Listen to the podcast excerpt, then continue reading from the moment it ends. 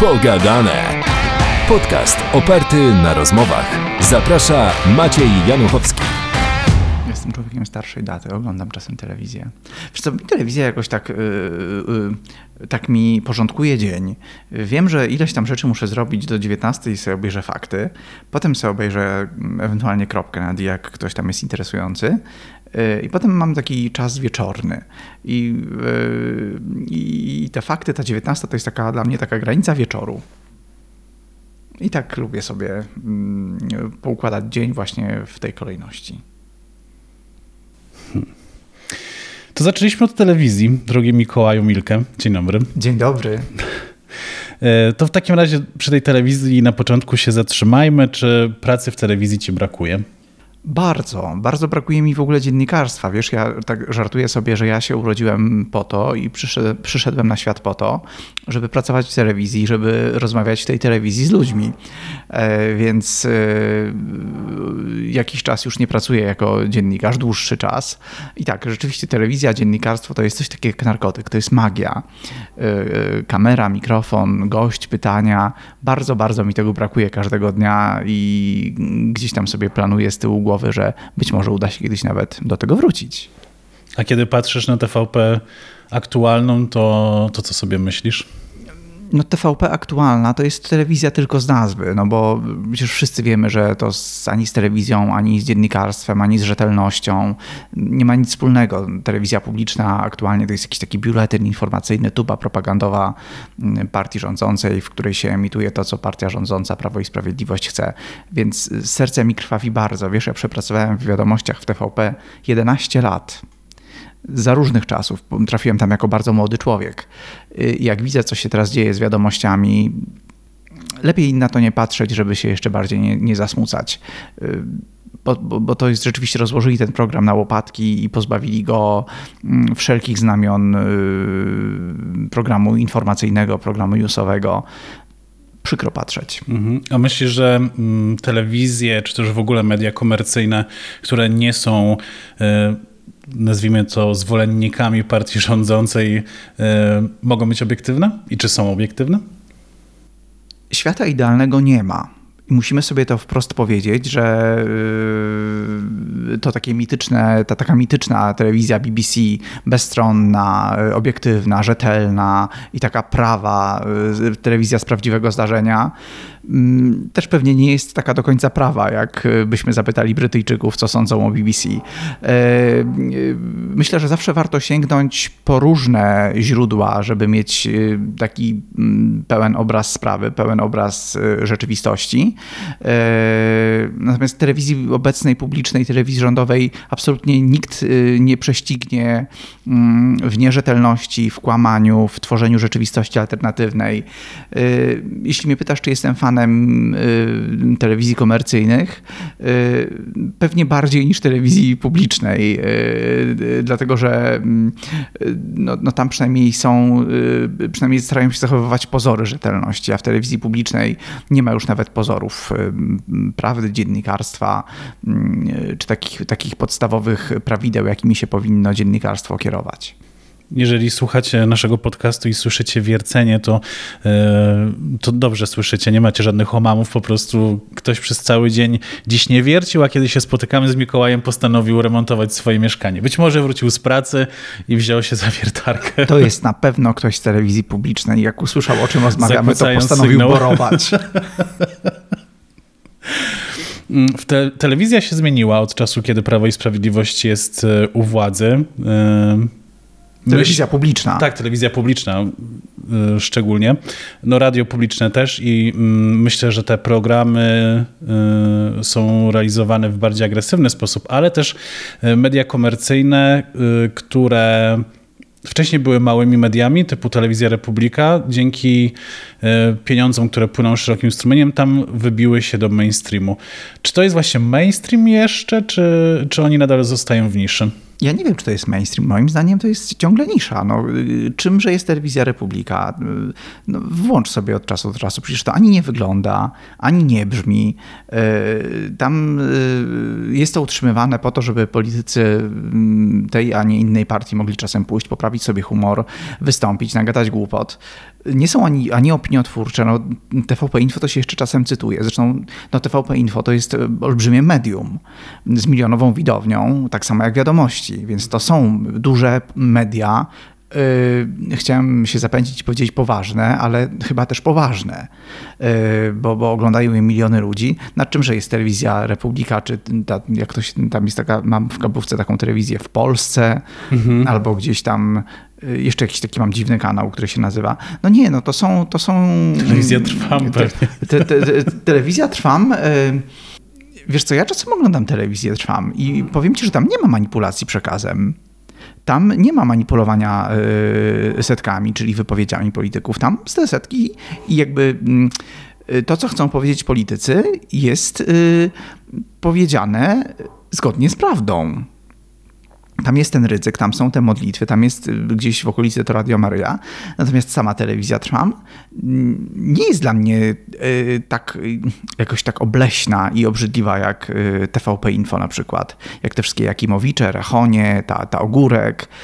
Ja nie mogę telewizji Trwam zarzucić tego, co zarzucam telewizji publicznej, chociaż może wobec, wobec telewizji Trwam mam mniejsze oczekiwania, bo wiadomo, że to jest telewizja religijna z określonym światopoglądem, poglądem, y, z określonym przekazem. Jakby oni nie udają niezależnych.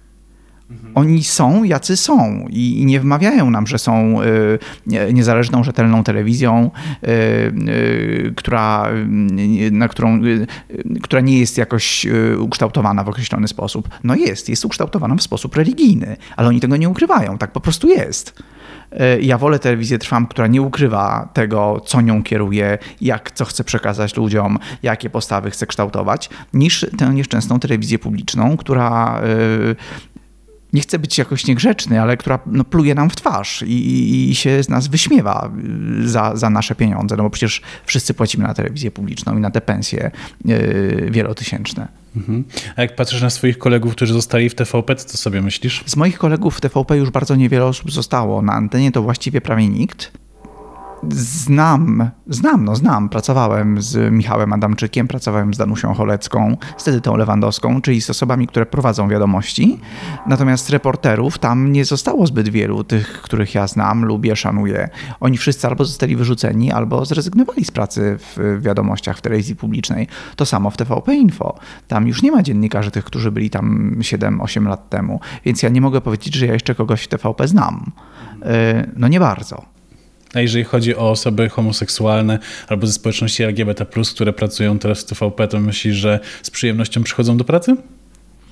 No pewnie jak widzą przelew e, pod koniec miesiąca, to pewnie moment przyjemności jest. Krąży taki żart, że w TVP zarabia się e, tyle tysięcy, ile się ma lat.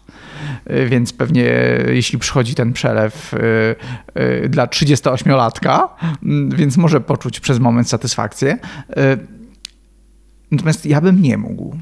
Nawet za tyle pieniędzy, ile mam lat, za tyle tysięcy i za taki przelew. Y, gdzieś jest we mnie jakaś taka klauzula sumienia. Mm, też nie wiem, co te osoby myślą, czy, czy zastanawiają się, co będzie dalej. Dlatego, że przecież nic nie jest na zawsze, nic nie może przecież wiecznie trwać. Co zesłał los, trzeba będzie stracić. Y, I y, wszystko kiedyś mija, nawet najdłuższa żmija, więc PiS też minie. I tam będzie taka czystka, nie z zemsty, tylko z powodów czysto merytorycznych.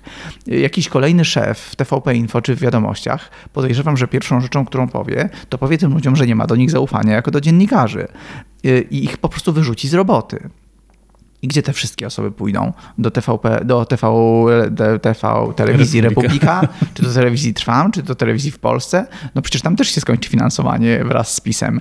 Więc, a może ci ludzie zarabiają rzeczywiście tak dużo, że już nigdy w życiu nie będą musieli nigdzie pracować, y, nakupili sobie mieszkań, nieruchomości, będą żyli z najmu jako rentierzy.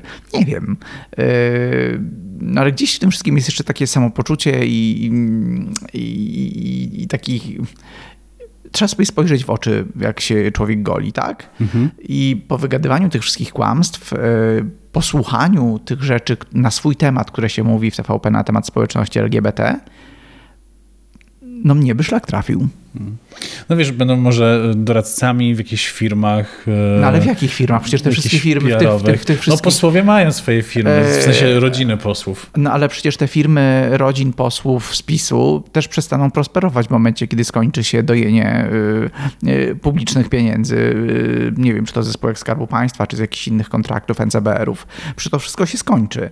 Chociaż rzeczywiście przez 8 lat być może się można było tak ustawić, że przez najbliższych 8 mm, można będzie sobie pozwolić na życie z oszczędności, czy z jakichś inwestycji, które się poczyniło. Nie mam bladego pojęcia, nigdy w życiu nie zarabiałem miesięcznie, miesięcznie 40 tysięcy. Nigdy. Więc nie wiem, jak to jest e, przez 8 lat zarabiać aż tyle. A te dobre zarobki w telewizji z czego wynikają? No wiesz co, jakoś trzeba kupić. Szczególnie w mm, telewizji polskiej, bo raczej w komercyjnych nie ma takiego chyba systemu wynagradzania jak w TVP. Jakoś trzeba, w TVP zawsze się najlepiej zarabiało. To nie jest tajemnica. Wszyscy zawsze w TVP najlepiej zarabialiśmy, dużo lepiej niż nasi koledzy w, nie wiem czy dużo, lepiej w każdym razie, może zagalopowałem się troszkę. Zarabialiśmy lepiej niż nasi koledzy w, w mediach komercyjnych, natomiast to nie były aż takie dysproporcje jak w tej chwili. A te dysproporcje wygląda, wynikają z tego i te olbrzymie zarobki wynikają z tego, że jakoś te wyrzuty sumienia trzeba zagłuszyć. Yy, jakoś trzeba tych ludzi przekonać, żeby robili to, co robią, żeby mówili to, co robią. Zawsze znajdą się osoby, dla których mm, pieniądze będą rzeczą ważniejszą niż yy, samopoczucie, niż yy, taki stosunek do samego siebie. Nie chcę ich oceniać, wiesz, bo tam mnóstwo ludzi jeszcze pytałeś, kogo znam. No znam tam na pewno, nie wiem, operatorów, montażystów, dźwiękowców, tą całą technikę, która tam pracuje i która tam została. I ci ludzie pracują tam dużo, dużo, często dużo, dużo dłużej niż PiS istnieje, więc y, nie mogę ich oceniać. No to jest po prostu ich miejsce pracy. Zmieniały się władze, oni tam byli, zmieniła się władza, oni wciąż tam są. Chociaż nie sądzę, żeby oni zarabiali te wielotysięczne y, kwoty. Mm, Więc y, całej tej techniki, tego zaplecza telewizyjnego nie, nie mogę ocenić, bo nie, nie wrzucam ich do tego samego wiaderka, do którego wrzucam ten cały pion reportersko-prezenterski. To prawda, właśnie to też chciałem powiedzieć, że trochę trudno jest ich w jakikolwiek sposób oceniać, no bo oni tylko włączają kamerę. Głównie. Jeżeli są operatorami, czy tam dźwiękowcami dźwięk, ale to od tych reporterów czy innych pracowników mediów, którzy swoją twarzą firmują TVP, zależy od tego, czy te tematy będą podjęte, czy nie i w jaki sposób opowiedziane. Dokładnie tak. Technika nie, ma, nie, ma, nie ma wpływu na przekaz. Chociaż operator właściwie może mieć wpływ na przekaz, bo jak kogoś, że tak powiem, niekorzystnie sfilmuje, no to może mieć wpływ na przekaz. Albo realizator wizji, który co chwilę pokazuje prezesa Kurskiego tańczącego w Zakopanym. No to to jest, może nie wiem, czy mogę to powiedzieć, no to jest, to, to jest klasyczne robienie loda. W podcaście możesz powiedzieć o wszystkim. To, co pójdzie na antenę w radiu, będzie tą grzeczniejszą wersją. Mm, Czyli warto słuchać podcastu, będzie niegrzecznie. tak, można też tutaj przeklinać. Już nie jeden z gości przeklinał, więc. Ja uwielbiam przeklinać. Tak? Uwielbiam. A które są twoje ulubionymi? Ja jebie, y, ja pierdolę. Y, No kurwa też lubię. Ale, Ale jako ja je- przecinki, czy nie? E... Aha. Ale ja jebie to jest chyba moje ulubione. Ja pierdolę też lubię. To w takiej kolejności właściwie powiedziałem jak lubię. Ja jebie, ja pierdolę i o kurwa. Więc nie właściwie, ale, właściwie, ale właściwie y, kurwa to może funkcjonować jako. Nie, y, y, ja pierdolę może funkcjonować jako wszystko. Jako zachwyt, jako wyraz takiego zniesmaczenia, jako wyraz oburzenia, jako wyraz złości. Wszystko zależy od tego, jak się to powie. To prawda. E, Chciałem przejść do twojego kanału na YouTubie, który od dwóch lat jest nieaktywny. no jest nieaktywny, bo ja mam tyle zajęć i y, tyle różnych rzeczy się dzieje w moim życiu, że nie mam czasu do tego przysiąść. To jest pierwszy powód, dla którego jest nieaktywny, a drugi to są jednak finanse. Y, wyprodukowanie takiego kanału YouTube'owego w takiej jakości, w jakiej był mój, y, no to są niemałe koszty. E, Ja oczywiście zacząłem na nim zarabiać już w pewnym momencie, natomiast w dalszym ciągu nie, było, y, nie były to takie pieniądze, które pozwoliłyby mi płynnie przechodzić z odcinka w odcinek. ale też to wskrzeszę, bo to był taki format, który ja bardzo lubiłem i bardzo go lubię, Mistrzowie drugiego planu. Wskrzeszę go jak tylko będę miał przy pierwszej możliwej okazji. Nie wiem, kiedy się nadarzy. Mam nadzieję, że szybko. 26 tysięcy ponad, ponad subskrybentów jest na tym kanale. Idealne miejsce do promocji książki. Yy, idealne miejsce do promocji książki, ale przede wszystkim idealne miejsce do promocji fajnych ludzi. Bo tam ja jak ja, PAL 6, ale ja miałem tak, takich fajnych gości w tym programie, że aż yy, yy, rzeczywiście szkoda, że, te, że, że to się na chwileczkę zatrzymało, ale z premedytacją mówię, że nie zamknęło, tylko zatrzymało. Bo to się zatrzymało. To wróci, yy, mam nadzieję, yy, szybciej niż później. Wiesz, ja mam w zeszyciku swoim magicznym całą listę gości, których chciałbym zaprosić, mistrzów drugiego planu. Z niektórymi nawet jestem posłowie i oni tak czekają, czekają, czekają, czekają. Yy, ale póki co no, jest parę naście, może parę dziesiąt nawet tych odcinków y, w tej chwili na kanale. Jeden fajniejszy od drugiego, więc póki co, jeśli ktoś nie widział, y, niech zobaczy to, co jest, a resztę y, będziemy robić, jak przyjdzie na to odpowiedni moment. Bo rzeczywiście miałem z tego mnóstwo frajdy i to tak rzeczywiście było zrealizowane na 100%. Tym tak. bardziej, że tematy są bardzo uniwersalne, typu mm, o twoją gościnią była pracująca w domu dziecka, pani. pani to Ania, był bardzo rozmowa, świetny piękna. odcinek. YouTube mi zablokował zarabianie na tym y, na tym odcinku. Dlaczego? Uznał, że tam są treści y, kontrowersyjne. A. A. my tam po prostu opowiadamy o, o, o, dramacie dzieci, które, które się często tam, których Ania była świadkiem i jest świadkiem. Piękny odcinek. Z kolei na drugiej stronie wagi jest y, pan urolog o powiększaniu penisów. Ten temat się w ogóle urodził na siłowni i mój trener na siłowni, y, jak rozmawialiśmy o moim kanale, y, to, to wymyślił Tomek tak naprawdę, pana doktora od, od, od powiększania penisów. Też przedni odcinek. No, wiesz, ja tam zadaję takie pytania, mam nadzieję, że w sposób grzeczny, które każdy chce zadać, albo nie ma komu, albo się wstydzi, albo nie wie jak. Tam jest taki odcinek też z panią doktor, która Y, ze specjalistką chorób zakaźnych, czyli leczy y, chorych na HIV, y, leczy kiły, rzeżączki i, i, i, różne inne choroby przenoszone drogą płciową. Ja tam rzeczywiście wprost zadaję takie pytania, których ludzie nie mają komu zadać. Mhm. Albo się wstydzą, albo się boją, mm, albo rzeczywiście nie ma w ich otoczeniu osoby, które, którą mogłyby zapytać, jak działa PrEP, albo czy można się zarazić kiłą w ten czy w inny sposób, czy ciężko czy łatwo, czy łatwo przeskakuje, czy trudno przeskakuje, czy jakich ma pacjentów pani doktor. No to są wszystkie, wszystko takie pytania, wiesz, takie misyjne nawet bym powiedział. Bardzo fajny zresztą też odcinek. Szczególnie, że temat związany z przenoszeniem HIV drogą płciową e, jest myślę, że aktualny teraz, bo coraz więcej danych pokazuje, że ponownie coraz więcej zakażeń jest. I to nie tylko dotyczy oczywiście osób LGBT, ale, ale w ogóle. W ogóle. Ale wiesz, z HIV-em to jest, jest tak, że trzeba to troszeczkę odczarowywać. Oczywiście, że lepiej być, jest być zdrowym niż chorym, natomiast y, trzeba powiedzieć, że w tym momencie no już się nie umiera, jak się ma HIV. To nie jest wyrok śmierci. Y, z wirusem HIV można żyć długie, długie lata. Bierze się odpowiednie leki. Ten wirus jest zerowany. Do tego stopnia jest zerowany dosłownie, że możesz współżyć z kimś, kto ma HIV bez zabezpieczenia i nie zarazić się HIV-em czasem są, e, to nie dotyczy tylko wiesz gejów, ale na przykład e, są pary heteroseksualne i chcą mieć dziecko. Na przykład partner, partner ma HIV, a e, partnerka jest zdrowa.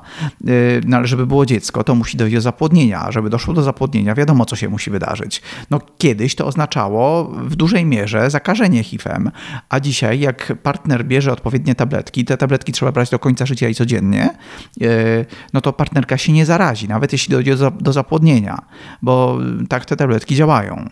Więc te, te rzeczy też trzeba odczarowywać i też o tym mówić, że są takie możliwości i że jest coś takiego jak PrEP. E, jeśli ktoś czuje potrzebę to, to, to, to mm, i konieczność, to, to powinien z PrEP-u korzystać.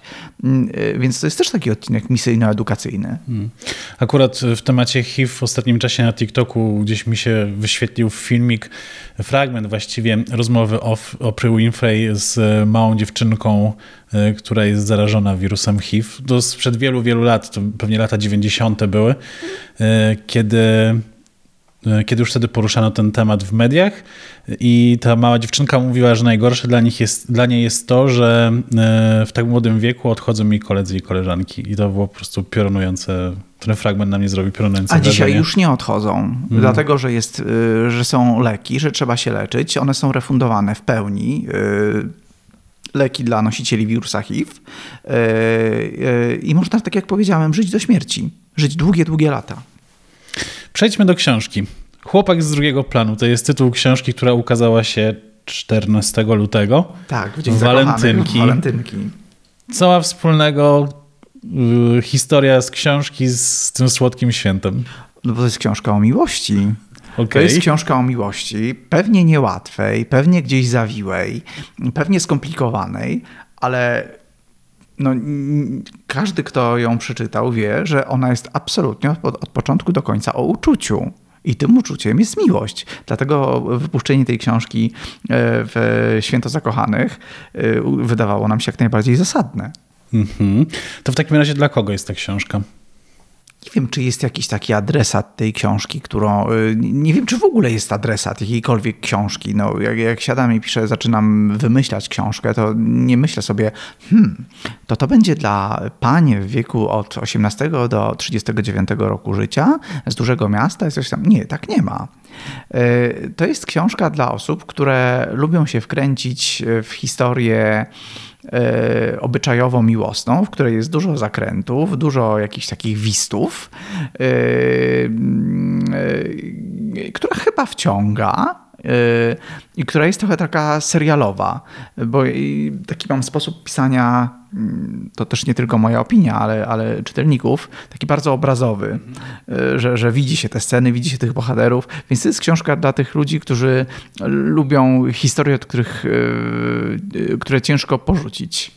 A pytam o to i trochę mnie też satysfakcjonuje Twoja odpowiedź, bo w książce głównymi bohaterami są Dominik i Adam, e, ale też są bohaterowie, którzy mimo, że są drugoplanowymi, to tak naprawdę mogliby być również na pierwszym planie. Mówię tutaj o Helenie i o Filipie. E, Co prawda Kim też tam się na końcu pojawia no, trochę bardziej na pierwszym planie E, i, i sobie pomyślałem właśnie, że ta, to uczucie mm, chłopaków, czyli Dominika i Adama może być równolegle traktowane z tym, co dzieje się u Heleny i Filipa.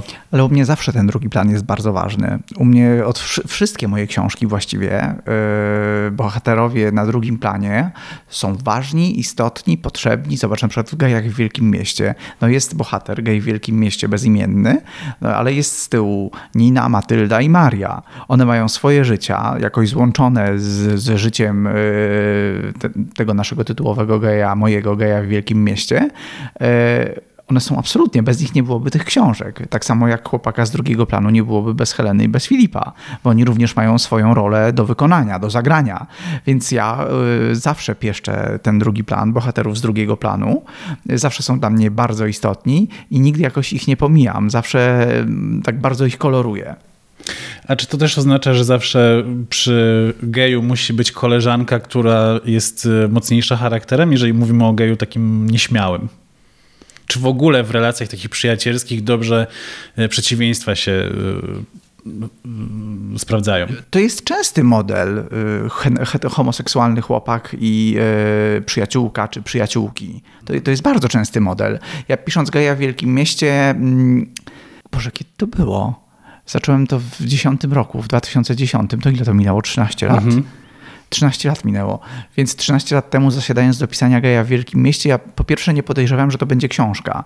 To był internetowy blog, na którym ja tworzyłem historię yy, fikcyjno-niefikcyjną, więc zaczerpnąłem gdzieś tam swojego życia. W geju w Wielkim Mieście wszystkie postacie są wzorowane na prawdziwych osobach. One naprawdę istnieją. Ktoś tam powie, że gej w wielkim mieście to ja. No pewnie trochę tak, ale też no, nie, nie opisałem ani swojego życia, ani żyć moich przyjaciółek. Tak, przyjaciółki geja w wielkim mieście są moimi przyjaciółkami w rzeczywistości. One, one y, y, są, żyją, mają się niektóre świetnie, niektóre mniej świetnie do dzisiaj. Y, Więc ja pisząc Geja w Wielkim Mieście nie mm, kalkulowałem, że to będzie jakaś powieść, że ludzie będą to czytać, że to się sprzeda. Nie, po prostu pisałem bloga internetowego, który gdzieś tam luźno korespondował z rzeczywistością. Ale rzeczywiście moim zdaniem tak jest, że częstym modelem jest taka historia, że jest gej i jego przyjaciółka bądź przyjaciółki, rzadziej przyjaciele. Chociaż też się pojawiają i w gejach w wielkim mieście y, też są heteroseksualni mężczyźni, heteroseksualni faceci, którzy gdzieś tam są blisko tego mojego głównego bohatera. Mm, no tutaj też. Tutaj też, dokładnie.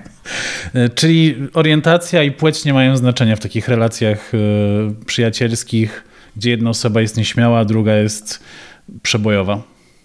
Nie, moim zdaniem nie, nie za szczególnie. Mhm. A w związku z tym, że bardzo mocnym tematem, mocnym, bardzo e, głębokim tematem jest e, śpiew w tej książce. E, rozmawiałeś z kimś na temat tego, jakie są różne techniki, na przykład ćwiczenia swojego głosu, no bo trochę można byłoby z tego wnioskować, że albo miałeś dobry research, albo jesteś trenerem wokalnym. Nie, nie jestem trenerem wokalnym. Zrobiłem oczywiście research, przepytałem moje przyjaciółki kole... przyjaciółki, nie, koleżanki artystki i kolegów artystów różnej maści, żeby mi powiedzieli, e, co się robi, jeśli się traci głos tuż, tuż przed ważnym e, występem, jakie leki się bierze, jakie zastrzyki się bierze. Mm, przepytałem moich kolegów, e, kolegów, tak, trenerów wokalnych rzeczywiście. Natomiast duża część tej książki w tej warstwie takiej około muzycznej jest zaczerpnięta z moich wspomnień przed 22 lat już prawie, 20, tak, bo ja jako młody chłopak w 2002 roku, y, tuż po przyjeździe do Warszawy na studia, trafiłem na plan programu IDOL, taki staż zawodowy na pierwszym mm -hmm. roku studiów. I rzeczywiście widziałem, jak się tworzy takie wielkie muzyczne show, wtedy w Polsce największe i absolutnie imponujące, y, świecące, migocące, grające, śpiewające. Wszyscy to oglądali. Y, bohaterowie idola mm, stali się jakby postaciami masowej wyobraźni, więc ta cała warstwa tego show muzycznego, które dzieje się w tej książce, no, to zaczerpnąłem z moich wspomnień sprzed, sprzed wielu lat, bo wiesz, technologia się zmienia, telewizja się zmienia, e, różne rzeczy się zmieniają, natomiast e, są takie prawidła telewizji, które się nie zmieniają i nigdy się nie zmienią czy to programu informacyjnego, czy to wywiadu, czy to takiego programu muzycznego, no muszą być interesujące postacie, muszą śpiewać i, yy, yy, i muszą być zdolni. Albo mniej. To już zależy od tego, co, jaki, mamy, jaki autorzy programu mają cel. Więc to się nie zmieniło. E, I gdzieś tam trochę tych moich wspomnień, a może nawet trochę więcej, z tej pracy przy Idolu, wtedy przy drugiej edycji Idola, wtedy Krzysiu Zalewski wygrał tego Idola, w tej książce jest.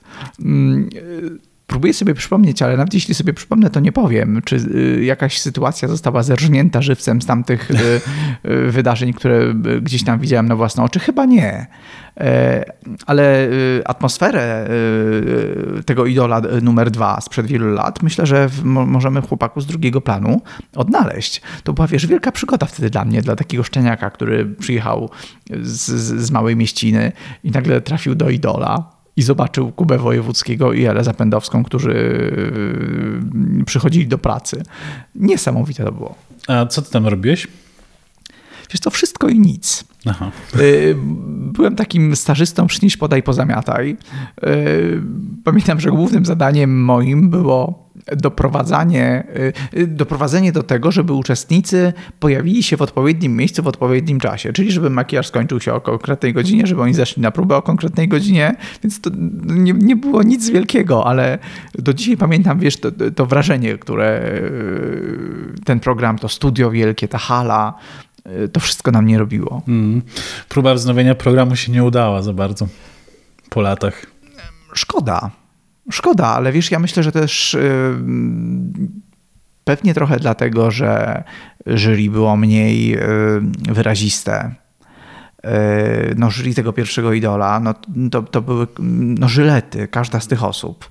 To były absolutne żylety i to one zrobiły ten program. Umówmy się, nie uczestnicy, tylko jurorzy. E, to był pierwszy taki program, w którym e, no, Kuba Wojewódzki pozwalał sobie na bardzo kontrowersyjne oceny e, uczestników. Zapędowska również wyszła na boginię. Tam był jeszcze Jacek Cygan i Robert Leszczyński, mhm. tak? No, czyli każda z tych osób była absolutnym bogiem w swojej dziedzinie. Więc to oni zrobili ten program. Yy, to był jeszcze czas, kiedy były autorytety tak zwane. Yy, przez 20 lat się sporo zmieniło. Yy, nie ma już dzisiaj takiego Jacka Cygana, który jest absolutnym guru pisania piosenek. Nie ma już takiej Zapędowskiej, która jeśli coś powiedziała, to tak było. Zmieniły się czasy. Pewnie dlatego też ten idol wtedy ten idol odnowiony nie do końca się udał. E, poza tym zaszkodziło mu moim zdaniem również to, że takich programów zrobiło się mrowie. Każda stacja miała swoją kopię idola. Mm, ale z Voice'em się udało. Tak, to, to jest jeden, chyba taki jedyny przykład, e, bo telewizja TVN próbowała zrobić X Factora i też nie za bardzo to I było. I też tam był tam Kuba Wojewódzki. Tak. Więc nie, nie, ma, e, nie ma przepisu na, na, na taki program. Być może wiesz, taki program musi być, y, też musi w nim być pewna doza szczerości, takiej y, prawdy. Y, X Factor był, no wszystko można o nim powiedzieć, ale na pewno nie to, że był taki, taki szczery jak lata 90. No był taki wystudiowany. Może The Voice jest tak, wygląda przynajmniej na taki bardziej szczery i taki bardziej spontaniczny. Być może to wynika z tego, ciężko mi powiedzieć. Też właśnie nie wiem, kiedyś się nad tym zastanawiałem, ponieważ X Factor na świecie no, robi więcej edycji niż y, te trzy chyba w Polsce, które były. E, więc być może po prostu nie był sprzyjający klimat, a może ten program już po idolu nie miał sensu za bardzo. Ale tak jak przed chwilą powiedzieliśmy, The Voice się udał. Nie wiem, kiedy The Voice wystartował. The Voice wystartował w 2010 roku. Tak? Tak jak ja jeszcze pracowałem w telewizji, pamiętam, że robiłem materiały, yy, pamiętam, że byłem na konferencji prasowej w Hard Rock Cafe w Warszawie, promującej pierwszą edycję yy, Voice'a. To była wiosna. Okej. Okay. Może te bitwy są yy, czymś, co przyciąga. Może tak nie wiem. W każdym razie w mojej książce jest Next Superstar, tak. y, który jest bardzo popularnym programem, najważniejszym w Polsce, bo książka dzieje się w Polsce. Y, I w Next Superstar dzieją się różne rzeczy. Wiesz, w ogóle Next Superstar to jest taki program, taki scenariusz, który ja wymyśliłem. No nie ma takiego programu w Polsce. Yy, tam są różne takie możliwości, które daje regulamin, jurorom, których nie ma w programach, które, które gdzieś tam goszczą na antenie polskiej telewizji, czy, czy, czy, czy nawet nie tylko polskiej. Yy, no, taki wytworzyłem w tej książce nowy format. Na przykład jest taki motyw, że jurorzy mogą zmienić werdykt widzów. Tak. Jeśli się tak bardzo zmówią, jeśli ta decyzja będzie prawie że jednogłośna. Mają takie liberum veto Y, i mogą zmienić losy programu. Ale z tego co pamiętam, w, w kilkunastu edycjach The Next Superstar, które są w mojej książce, prawie nigdy się to nie zdarzyło. Mm -hmm. Tak trochę jak teraz w preselekcjach polskich w Eurowizji, że jurorzy mogą wybrać swojego e, kandydata, który pojedzie na Eurowizję, mimo że e, widzowie głosowali zupełnie inaczej. Yy, tak, to prawda, troszkę tak. Zresztą w mojej książce też ten, kto wygrywa Next Superstar, znowu borują. Znowu zaczęliśmy o telewizji publicznej tak. i znowu zaczęli borować. Ja nie wiem, to jest jakiś po prostu fatum. Naprawdę ktoś tutaj słucha.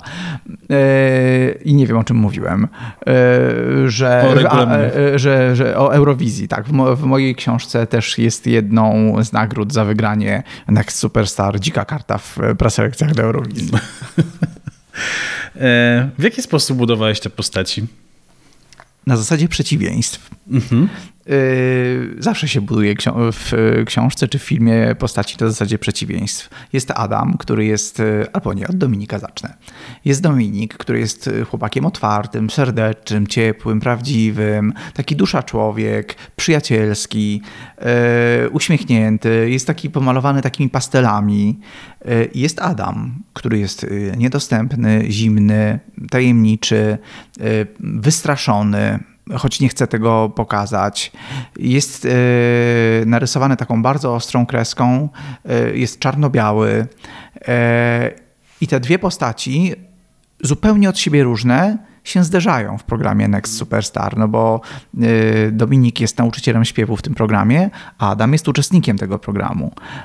No i musieli się spotkać, zetknąć bliżej, współpracować ze sobą i tak zostali zbudowani.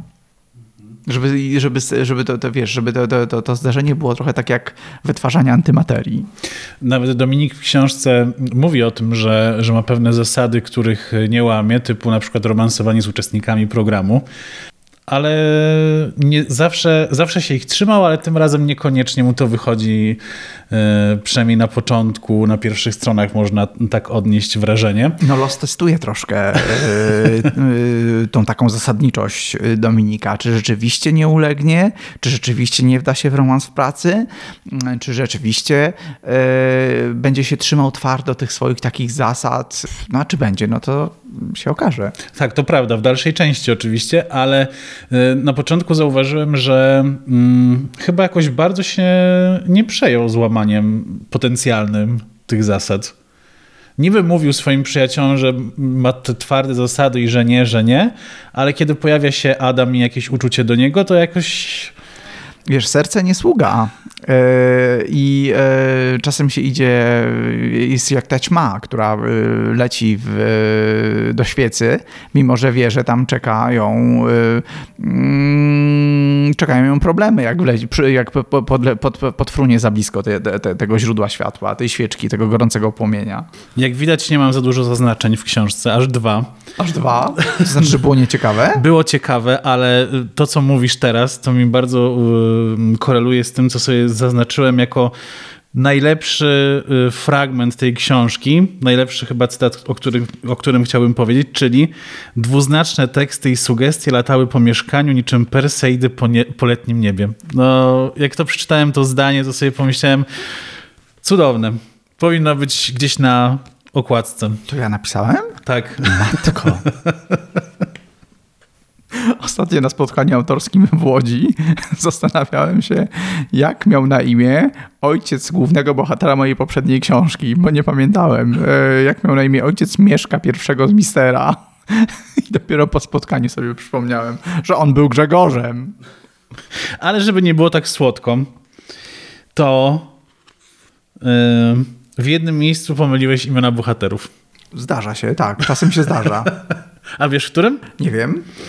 E, to jest moment, w którym Dominik e, przecina się nożem. W sensie kciuka sobie aha, przecina. Aha. Nie, tam nie, nie ma samobójstwa w tej książce. Nie, nie mówię. ma.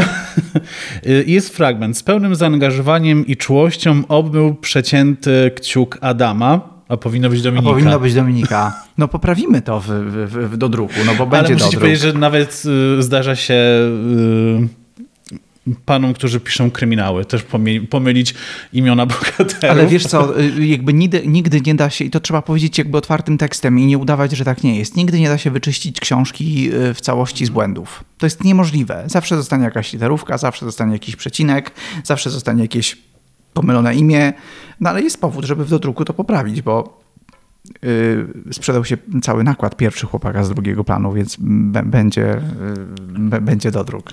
A kiedy będzie już wiadomo? Yy, no, wiesz co, to się zdarzy jakoś tak naturalnie, to jakoś nie będziemy tak tego trambiać. Yy, nie wiem, czy już przypadkiem nie ma. To jeszcze tam, jak już jest dodruk, to jeszcze nie jest zmienione to imię, więc w trzecim będzie. Zgłoszę to oczywiście odpowiednim organom w wydawnictwie, że trzeba poprawić to imię. E, mówiłeś o tych doświadczeniach e, przełożonych do książki, tych swoich doświadczeniach z Idola, a to jest jedyne doświadczenie, które, które się w niej znalazło? Hmm. Wiesz co, nie wiem, czy w tej. Czy zawodowe tak, natomiast pewnie gdzieś tam jeszcze wykorzystałem jakieś swoje przeżycia czy doświadczenia y, emocjonalno-miłosne. No bo przecież y, ta książka jest naprawdę blisko życia. Mimo, że się dzieje w show biznesie, to jest bardzo blisko życia, w, w którym przecież każdy z nas, czy każda z nas. Y, przeżywa a to zawody miłosne, a to rozczarowania, a to tęsknotę, a to złość. Y, więc na pewno zaczerpnąłem, wiesz, ze swojego życia w, w, w, na, tej, na tej płaszczyźnie um, uczuciowej. Y, no ale to jest też siła i tej książki, i poprzednich, że one są bardzo blisko życia. One nie opowiadają o jakichś takich historiach, które nie miały prawa się ludziom przytrafić, no bo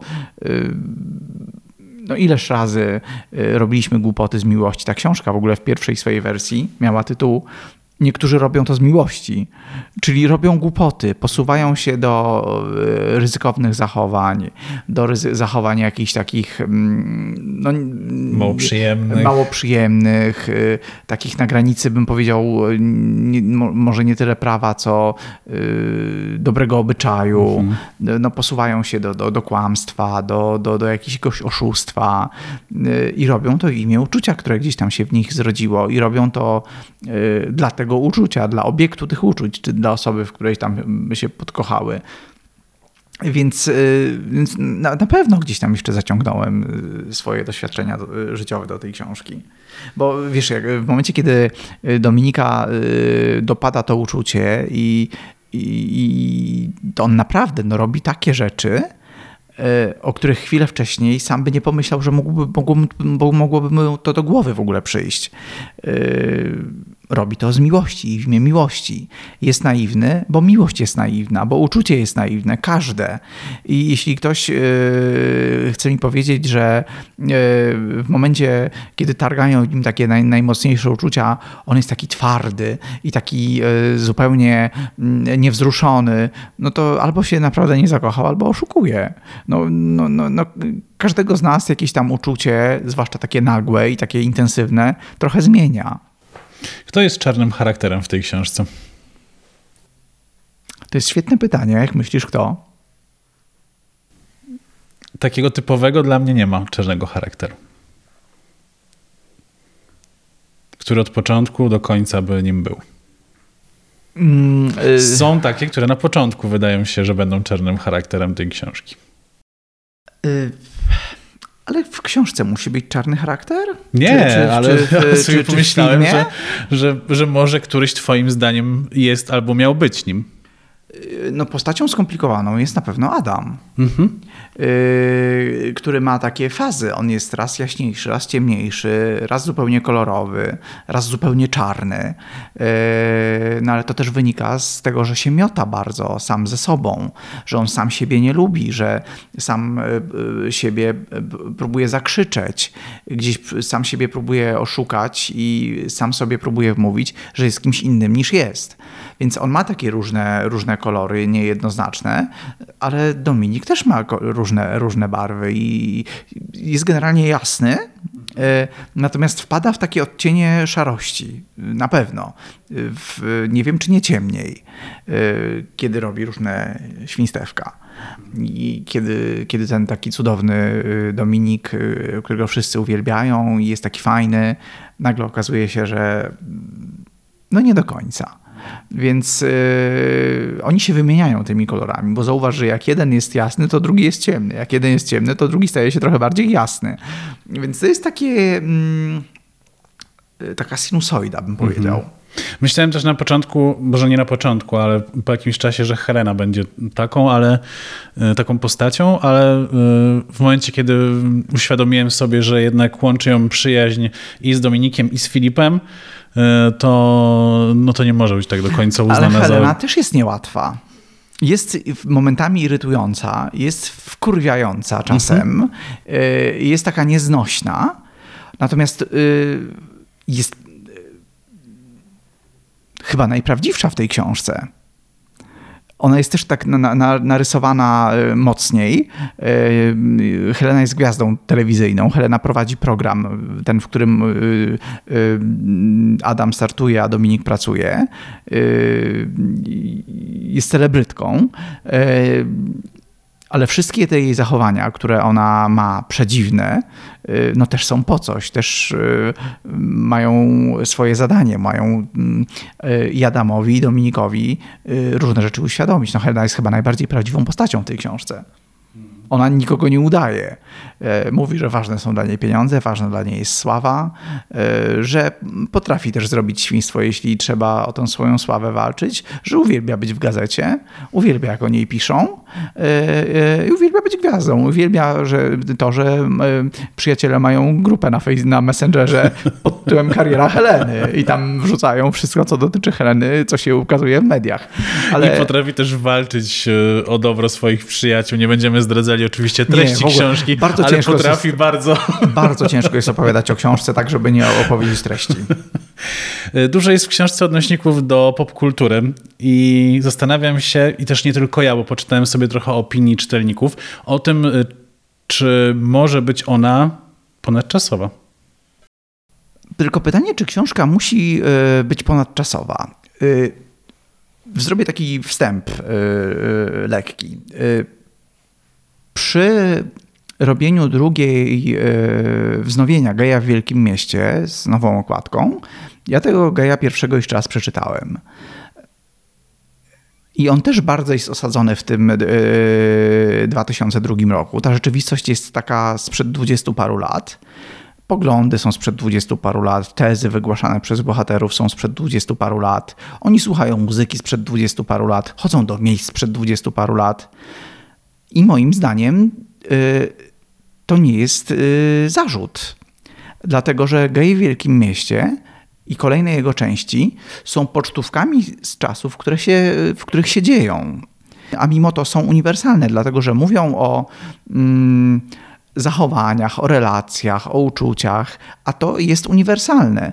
Zmieniają się okoliczności, natomiast ten środek jest uniwersalny. To się nie zmienia. Czasy się zmieniają, a ludzie pragną miłości, akceptacji, uczucia, przyjaźni, y, spokoju, stabilności.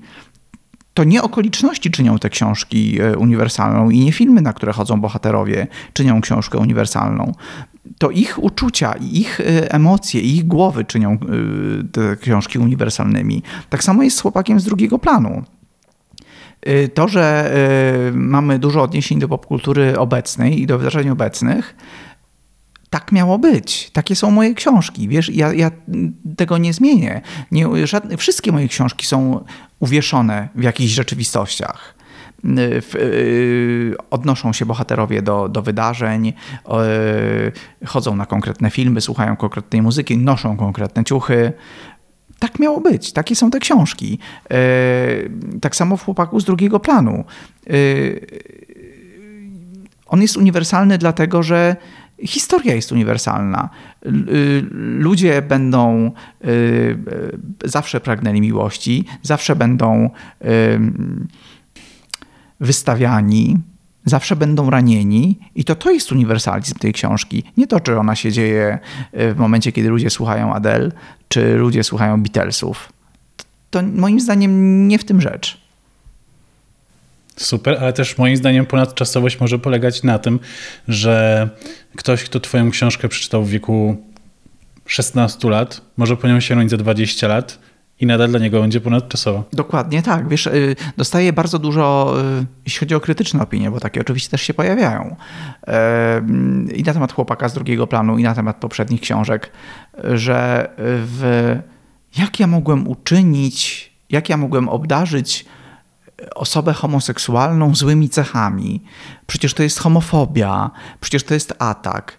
Serio? Tak jakbyśmy y, wszyscy takich gejów, których znamy, jakby oni byli kryształowi y, i popierdalali na jednorożcach, na chmureczkach y, po miastach. No tak nie jest. Z gejami jest dokładnie tak samo jak z innymi ludźmi.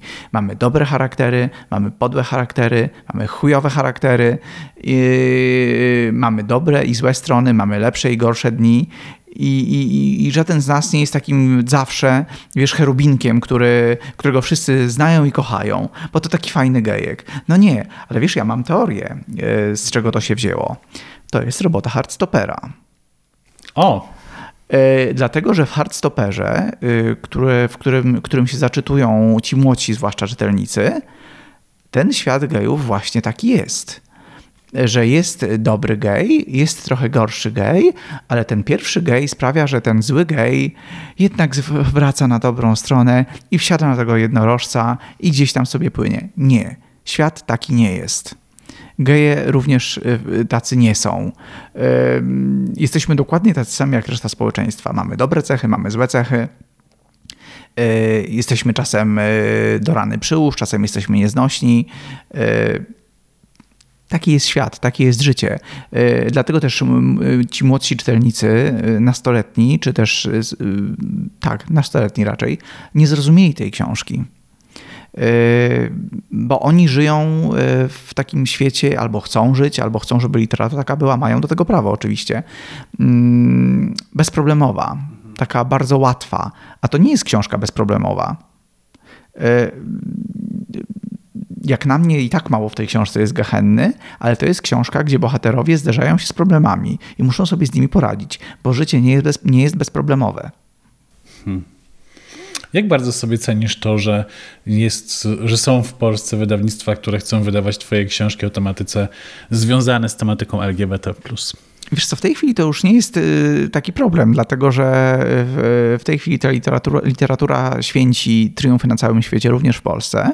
I w tej chwili każde wydawnictwo właściwie zabija się o to, żeby mieć y, może nie polską, ale żeby mieć jakąś książkę mm, LGBT w swoim portfolio.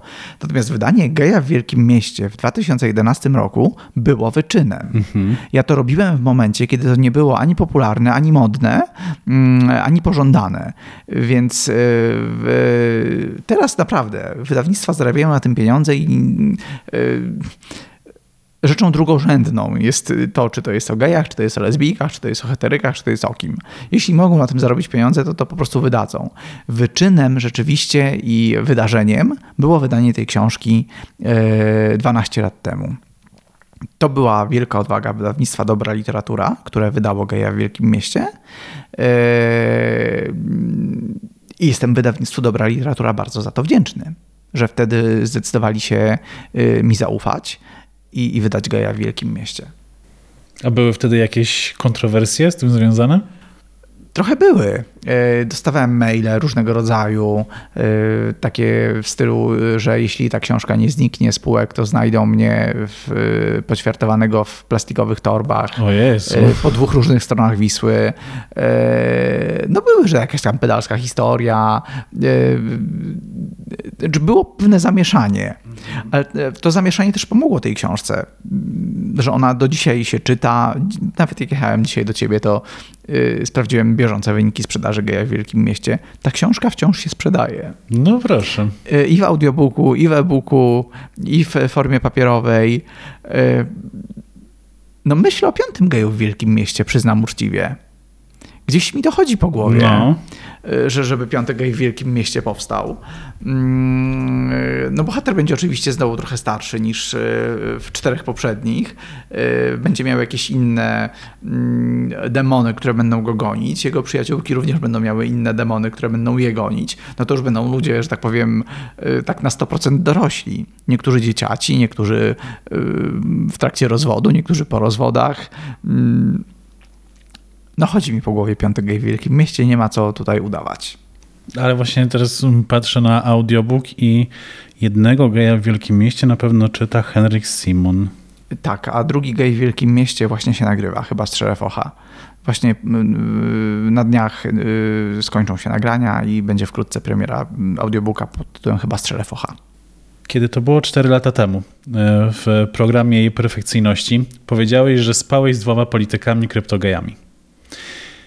Czy któryś z nich od tego czasu się wyautował? Nie. A dlaczego ty tego nie zrobiłeś? Dlaczego nie wyautowałem mhm. kogoś? Yy, dlatego, że. Znaczy tych, jednego z tych dwóch albo obu. Yy, dlatego, że ja nie uważam, że to jest moja rola do momentu, yy, aż zaczęliby robić karierę swoją na szczuciu na społeczność LGBT. Nie zrobili tego. Więc ja tutaj nie zareagowałem, no bo, no bo po co? Jakby i, i, do momentu, kiedy oni będą e, uczciwi wobec e, społeczności, której są częścią, dopóty ja e, też nie zareaguję. Okej. Okay. Czyli jesteś za tym, żeby. Znaczy, jak poruszamy temat trudny, to zaczyna się to borowanie. Jak nie TVP, to geje w polityce automatycznie zaczynają wiercić. To jest ostatni raz, kiedy wynajmuję to miejsce na, nasze, na, na moje rozmowy. Czy jesteś zdania, żeby autować tych, którzy uderzają w społeczność LGBT, a sami są jej częścią? Oczywiście. Gdybym tylko miał jakiś dowód, to już dawno bym to zrobił. Czyli gdybyś miał dowód na to, że Kaczyński jest gejem, to byś to zrobił?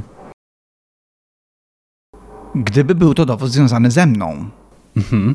Bo tylko taki uważam za dowód. No, jeśli coś bym widział na własne oczy, to bym się w ogóle nie zawahał. Okej. Okay. A księży też byś autował? No to też zależy których, to też według tego samego przepisu. Gdyby z ambony szczuli na, y, na gejów, na społeczność LGBT, to, to bym to zrobił. Stanąłbym na, na tej ambonie obok i powiedział, stary, co ty pierdolisz? Przecież myśmy tutaj to i to. To bym zrobił.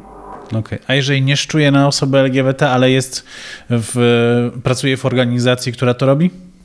Nie, to nie, to nie jest wystarczający powód. Nie ma odpowiedzialności zbiorowej. Dobrze. E, jak ci się żyje i podoba małżeństwo? moje? Tak, twoje. No z nas dwóch ty jesteś w małżeństwie, nie ja. Ja jestem mężem. Tak, wiesz co, no, no, no małżeństwo ma swoje jakby plusy i minusy, jak, jak wiadomo. To moje małżeństwo jest o tyle skomplikowane, że ja nie mieszkam z własnym mężem. A nie mieszkacie razem? Nie, nie mieszkamy razem. Pomieszkujemy oczywiście bardzo często, natomiast my nie, nie mieszkamy razem, dlatego że ja mam albo dużo pracy, albo ja nie lubię jak piszę, jak mi się ktoś po chałupie kręci. Ja lubię mieć absolutną ciszę. Nie, nie cierpię cierpię tego, nie znoszę.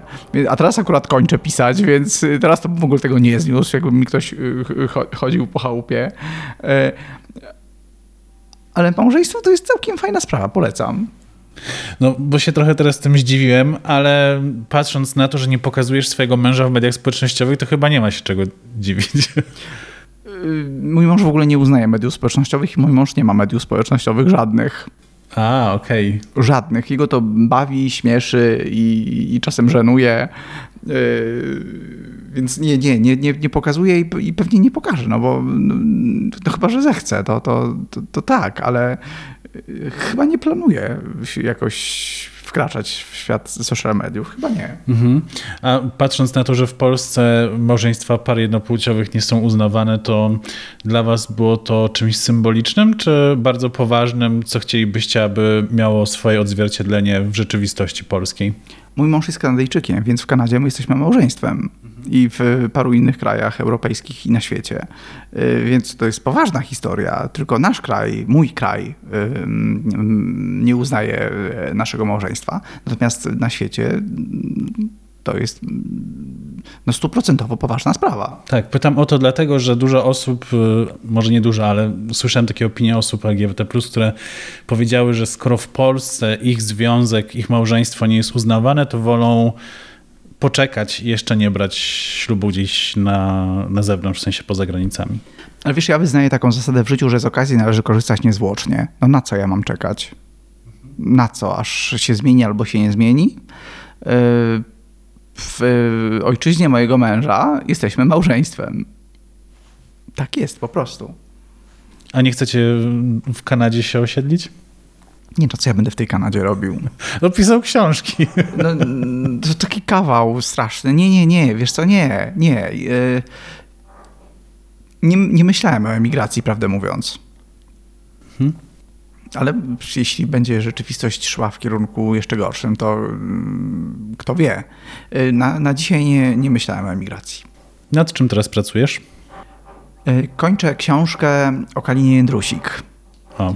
Yy, to nie będzie biografia, bo w moim przekonaniu biografia to jest yy, coś, co zakłada jednak yy, obiektywizm w pisaniu o postaci, którą się opisuje. To będzie opowieść o Kalinie Jędrusik, którą napisałem z Aleksandrą Wierzbicką. Aleksandra Wierzbicka to jest taka pani, moja sąsiadka z Żoliborza zresztą, która była przyszywaną córką Kaliny Jędrusik. E, Kalina Nitrusik zmarła na rękach e, pani Oli.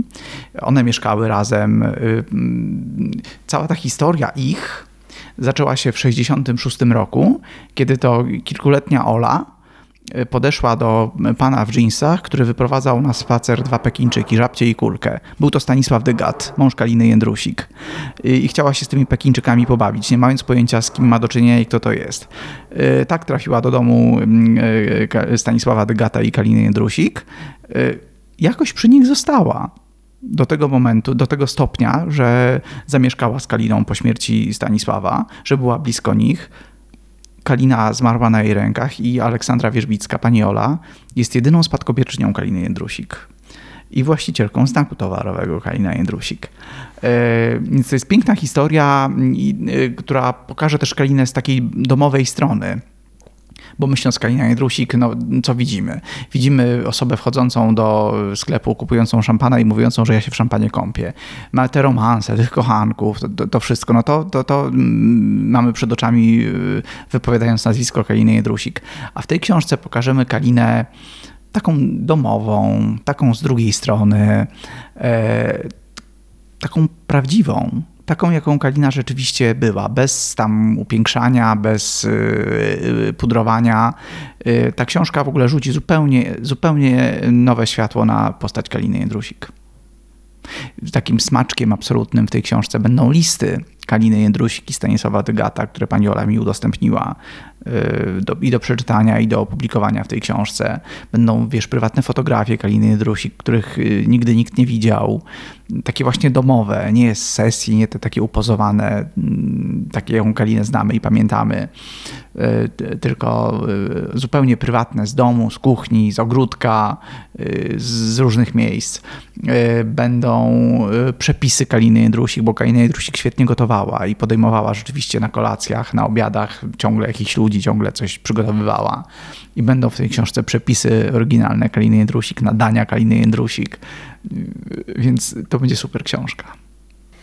Trochę mnie smuci, ale też trochę jednak weseli fakt taki, że nie piszemy do siebie listów już odręcznie, bo po nas te listy nie zostaną tak jak po Kalinie Jędrusik, ale z drugiej strony później po naszej śmierci mogliby się za dużo ludzi o nas dowiedzieć. Ale wiesz, do, wiesz, do, wiesz do czego mnie zmotywowała, zmotywowały te listy? Że ja wróciłem do pisania pamiętnika takiego y, y, ręką w zeszycie. Mhm. Bo faktycznie sobie pomyślałem dokładnie to, co ty. Boże, co po nas zostanie? Korespondencja na Messengerze? No masakra jakaś. No po tobie jeszcze książki zostaną i no, audiobooki. Ale, ale, wiesz, ale to w dalszym ciągu nie są moje myśli. No tak. To są jakieś historie, które ja wytworzyłem. A taki ja z moimi obawami, z moimi rękami, z, z moimi radościami, yy, z tym wszystkim, co jest w środku, no gdzieś uleci. Bo być może nikogo to nie będzie interesować za lat ileś, co, jakie były moje uczucia. Natomiast no, to, to trochę lipa, że zostaną po nas tylko dialogi na Messengerze czy, na, czy relacje na Instagramie. Mm trochę masakra. Więc wróciłem do pisania pamiętnika po wielu latach, takiego właśnie y, długopisem w zeszycie. Codziennie? Nie, ale często. Mhm. Wykorzystałeś wszystkie szanse, jakie przyniósł ci los? Nie wszystkie, ale dużo. Mhm. A są takie, które żałujesz, że przegapiłeś? Y, są takie, które żałuję, że przegapiłem, bo ja byłem i jestem w dalszym ciągu. To się może tylko wydawać, że tak nie jest, ale ja jestem bardzo taki niepewny siebie. I ciągle wydaje mi się, że jestem za mało, za słabo, tak nie do końca i że to jeszcze nie teraz. Y, I, i przez to parę szans przegapiłem, y, paru okazji nie chwyciłem. Natomiast mam tę umiejętność, że ja odtwarzam te, te szanse, albo gdzieś tam modyfikuję i odtwarzam i wtedy ją łapię. Natomiast mam taką, wiesz, też cechę, że ja po prostu realizuję marzenia. Mhm. To bardzo głupio zabrzmi. Nie chcę, żeby jakoś tak ktoś pomyślał, że jestem jakiś taki pyszny, czy, czy, czy, czy jakiś taki nieskromny, ale wiesz, że mi się właściwie spełnia wszystko, co gdzieś sobie w tej głowinie wydumam. Mam taką w sobie sprawczość uwielbiam siebie za to. E, że okej, okay, chciałem mieć kanał na YouTubie, to doprowadziłem do tego, że on powstał. Chciałem napisać książkę, doprowadziłem do tego, że powstała. Chciałem pracować w telewizji i wymyśliłem to jako dziewięcioletni chłopiec po wycieczce do telewizji na Woronicza. Przyjechaliśmy zwiedzać telewizję. Ja to dzisiaj pamiętam. E, gdy wyszliśmy z tej telewizji, ja oświadczyłem, że ja tu będę pracował. Oczywiście wszyscy zaczęli się śmiać. Ja za kilkanaście lat tam wróciłem jako pracownik tego miejsca. Mhm. Uwielbiam to. To jest, wiesz, życzę każdemu mm, tego typu przeżyć, że y, gdzieś y, coś sobie wymyślisz i to się dzieje. Nieprawdopodobne uczucie. Ale ta sprawczość polega na czym? Na tym, że e, wierzysz w to, że jak sobie zaprojektujesz przyszłość, to ona taką będzie? Wierzysz w przepływ energii? Samo zaprojektowanie nie wystarczy, no bo mnóstwo rzeczy się można gdzieś zaprojektować, wymyślić, narysować, no trzeba nacisnąć jeszcze ten przycisk działaj. Ja mam taką łatwość działania, łatwość budowania tego gdzieś, gdzieś co, sobie, co sobie zaprojektuję. No bo sama myśl nie wystarczy, sama energia. No jednak trzeba szczęściu trochę dopomóc. Więc y, ja temu szczęściu dopomagam. Pewnie mam jakieś następne marzenia, plany i gdzieś coś, co, co, co bym chciał, żeby się jeszcze wydarzyło. No i pewnie się wydarzy, no bo dlaczego nie? To teraz jeszcze takie krótkie pytania. Hmm.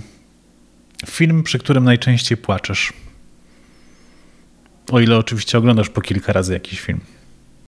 Nie wiem, czy płaczę, ale mam ulubione. Boże, chciałbyś, żebym krótko odpowiedział, ale... Nie no, możesz się e, rozwinąć. No mam parę jakichś takich swoich ulubionych filmów. E, płaczę na tajemnicę Brokeback Mountain zawsze, ale nie na filmie, tylko jak już są te napisy. Tam jest ta ostatnia scena z tą koszulą zakrawioną za szafą. Jak są napisy, to ja się e, uruchamiam płacząco, no ale uwielbiam Polańskiego, autora Widmo. To jest jeden z moich ulubionych filmów ever. Uwielbiam film Jana Kitawy-Błońskiego Różyczka z piękną muzyką. Uwielbiam, co ja jeszcze uwielbiam? Ania z Zielonego Wzgórza uwielbiam, ale to i książka, i film. Tak, to jest takie top 3 tych, tych moich filmów, które uwielbiam. A piosenka, która mogłaby określić twoje życie? Tego chciałam. A tam dalej z zalanych łzami nocy właśnie to dostałam. Więc tak nie do końca, ale tego chciałam tak. Ale w ogóle uwielbiam Anię Dąbrowską, zawsze mnie inspiruje. Y, mocno i zawsze z dużą przyjemnością. Teraz y, y, Kaśka Schadzka jest trochę tak. taką, taką nie wiem, reminiscencją, nie wiem jak to nazwać. Teksty ma po prostu niesamowite. Kimś takim w stylu Ani Dąbrowskiej. Bardzo, bardzo też lubię, chociaż Anię bardziej. Hmm. Ja nie przypuszczałem, że mogę lubić taki rodzaj muzyki, jaki prezentuje Kaśka Słuchacka, ale w jej wykonaniu bardzo mi przekonuje. Bardzo, bardzo, bardzo lubię Sanach też, bardzo bezdolna dziewczyna. E, marzy mi się, żeby zaśpiewała kiedyś piosenkę Kaliny Drusik e, e, o Romeo. Nie, wiem, nie mhm. wiem, czy znasz piosenkę Kaliny Drusik Romeo. Romeo, czy jesteś na dole? Pięk, przepiękny numer. W wykonaniu Sanach brzmiałby cudownie. Bardzo Sanach jest zdolna. Bardzo, bardzo. Byłeś bardziej szczęśliwy jako dziecko, czy jesteś teraz? Ja byłem szczęśliwy jako dziecko, E, jestem szczęśliwy, Boże, nie wierzę, że to mówię. Przecież ja zawsze uważam, że nic się nie uda. Boże, strasznie ciężkie to jest pytanie. Niby łatwe, a czy były w dzieciństwie moim momenty, kiedy byłem bardzo nieszczęśliwy, ale budowałem sobie taki świat, drugi w głowie i gdzieś tam poza domem, co sprawiało, że byłem bardzo szczęśliwy. Miałem cudowne dzieciństwo, cudowne szkoły, cudownych znajomych, y, których znam do dzisiaj. Ja nie umiem odpowiedzieć na pytanie, czy byłem szczęśliwy bardziej kiedyś, czy teraz. Bo mi się wydaje, że ja w ogóle jestem cały czas nieszczęśliwy.